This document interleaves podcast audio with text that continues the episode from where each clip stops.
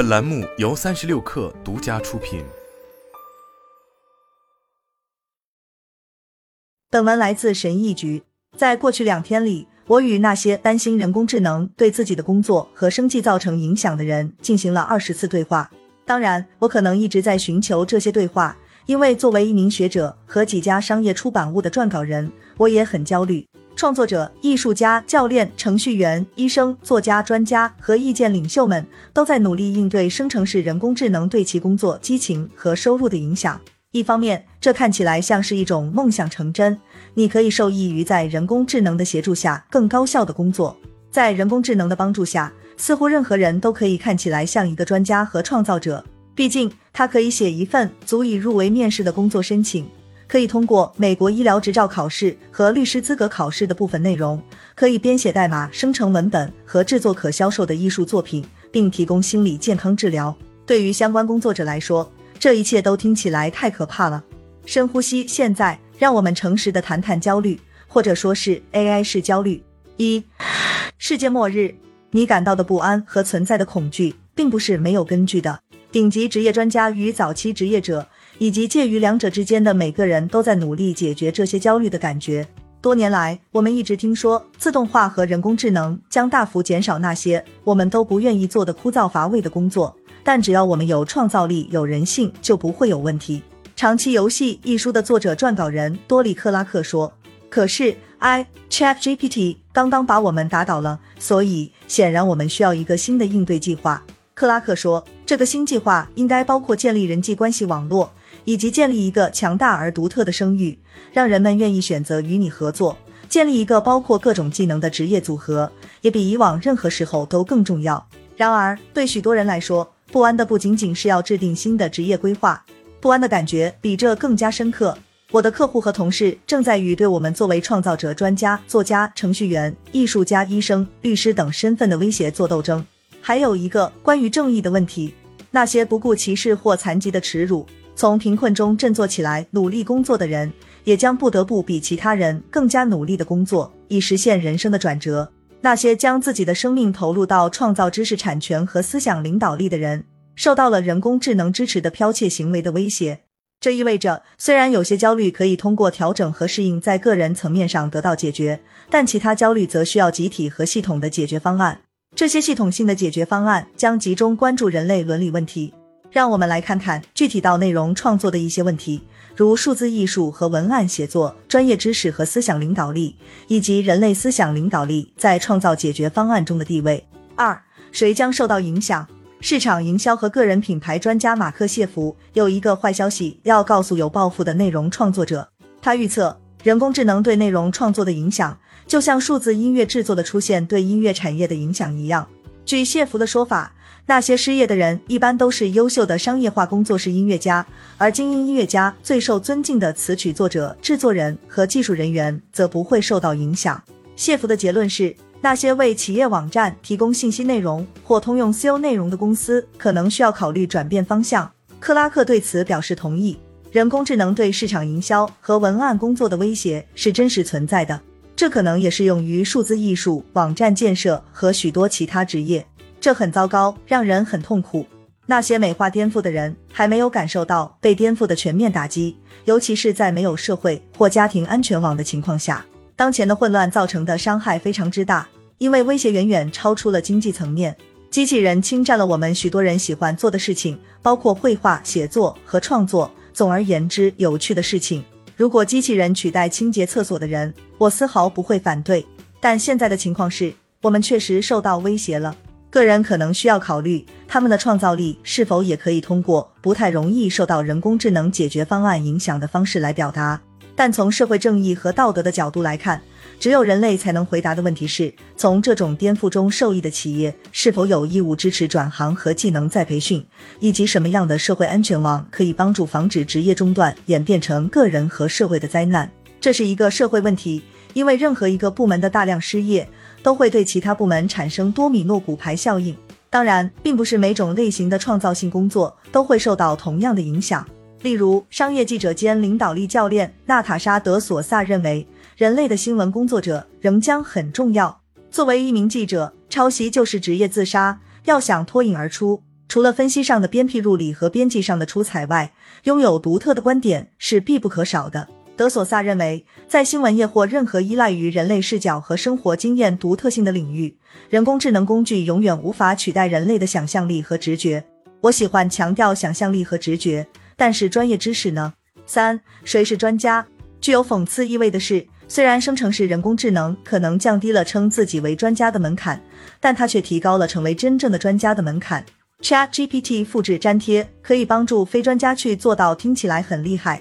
即使他们甚至都不懂这个主题，其结果是听起来很厉害的非专家之间的竞争会加剧。与此同时，要证明自己是一个真正的专家，很可能需要非凡的人类专业知识水平。托马斯·扎莫罗治普雷穆奇克是 Fast Company 的撰稿人，也是即将出版的新书《爱 Human》的作者。他认为，要成为一名真正的人类专家，需要在重要的主题方面钻研的更多，而不是去关心人工智能所借鉴的大众智慧。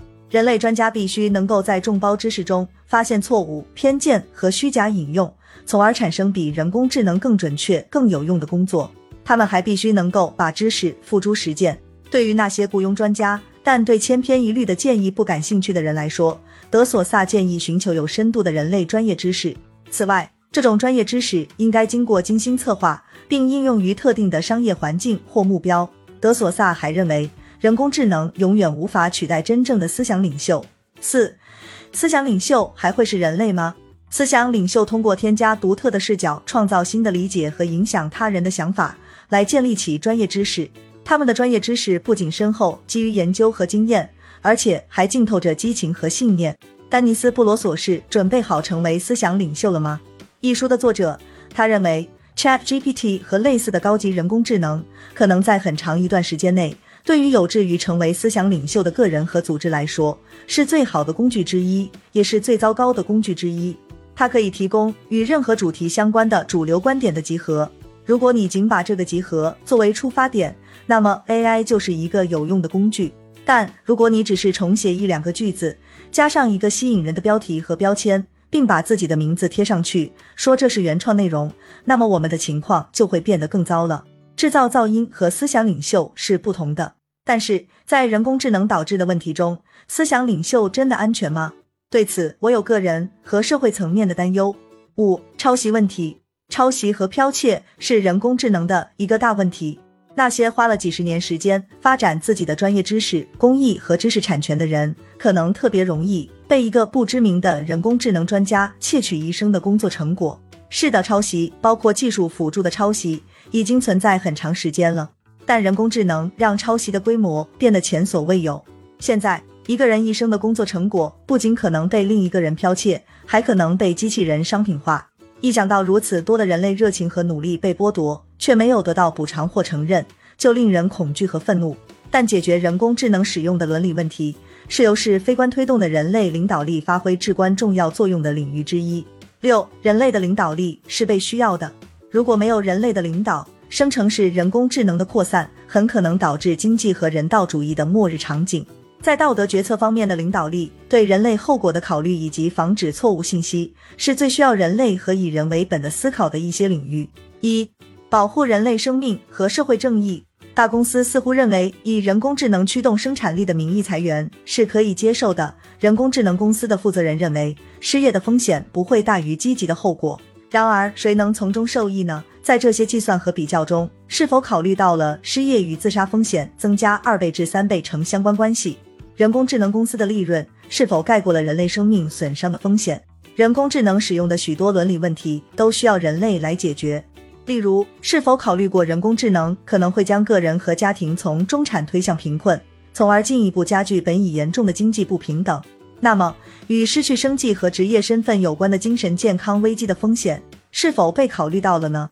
眼下的这一危机很容易的会超过疫情期间的精神健康危机。人工智能可以帮助分析失业和经济变化的多种情况，以及研究普遍收入和再培训的可能性，以减轻对人类的伤害。然而，只有道德驱动的人类才能做出符合人类福祉的决策。二、防止虚假信息，找到事实和真理。生成式人工智能的一个很少被讨论的缺点是，它有可能使虚假信息成倍增加，并以牺牲人类福祉为代价，给那些为商业或政治议程服务的观点提供特权。科技行业领袖顾问独角兽之前的大象指出了潜在的危险：人工智能会增加错误的信息，而人们又没有正确的研究、评估和核查事实。那么，错误的信息被说的越多，它就越能成为真理。理解真理的本质，以及将流行的、经常被重复的东西与真理区分开，是人类面临的困境。解决这个问题，需要人类的研究和批判性思维。人类可能会倾向于将这些技能外包给 ChatGPT 之类的技术，但是即使人们愿意并能够付出努力，ChatGPT 的不透明性和缺乏参考信息来源也会加剧建立真相的困难程度。三，请提供参考资料。还记得维基百科被视为教育威胁的时光吗？现在维基百科看起来非常圣洁，有参考文献。有很多方法可以进行标记、质疑和纠正错误或有偏见的条目，还有对编辑的追踪。相反，ChatGPT 这个黑匣子里的信息来源对用户来说是无法追踪的。当被要求提供参考资料时，ChatGPT 会输出不存在的编造的专家书籍和研究。ChatGPT 表示，作为人工智能，它不可能编造参考资料。就算我相信它，但这又引出了另一个问题：它是用什么训练的？在某些方面，使用适当的资料但不注明出处，可能是一个比编造参考资料更大的问题。生成式人工智能对受版权保护的艺术、文字和其他知识产权的使用，是一个重大的伦理问题和潜在的法律问题。如果 ChatGPT 为完成你的任务而抄袭，那么谁是抄袭者？使用没有署名能力的人工智能工具是否完全合乎道德？具有讽刺意味的是。生成式人工智能似乎迫切需要人类的思想领导力、深入的研究和批判性思维。我们既可以选择破坏性的引导自己的焦虑，也可以选择建设性的引导自己的焦虑，将其演变成关怀和同情。我们有责任不把属于人类的、符合道德和事实的决策交给人工智能。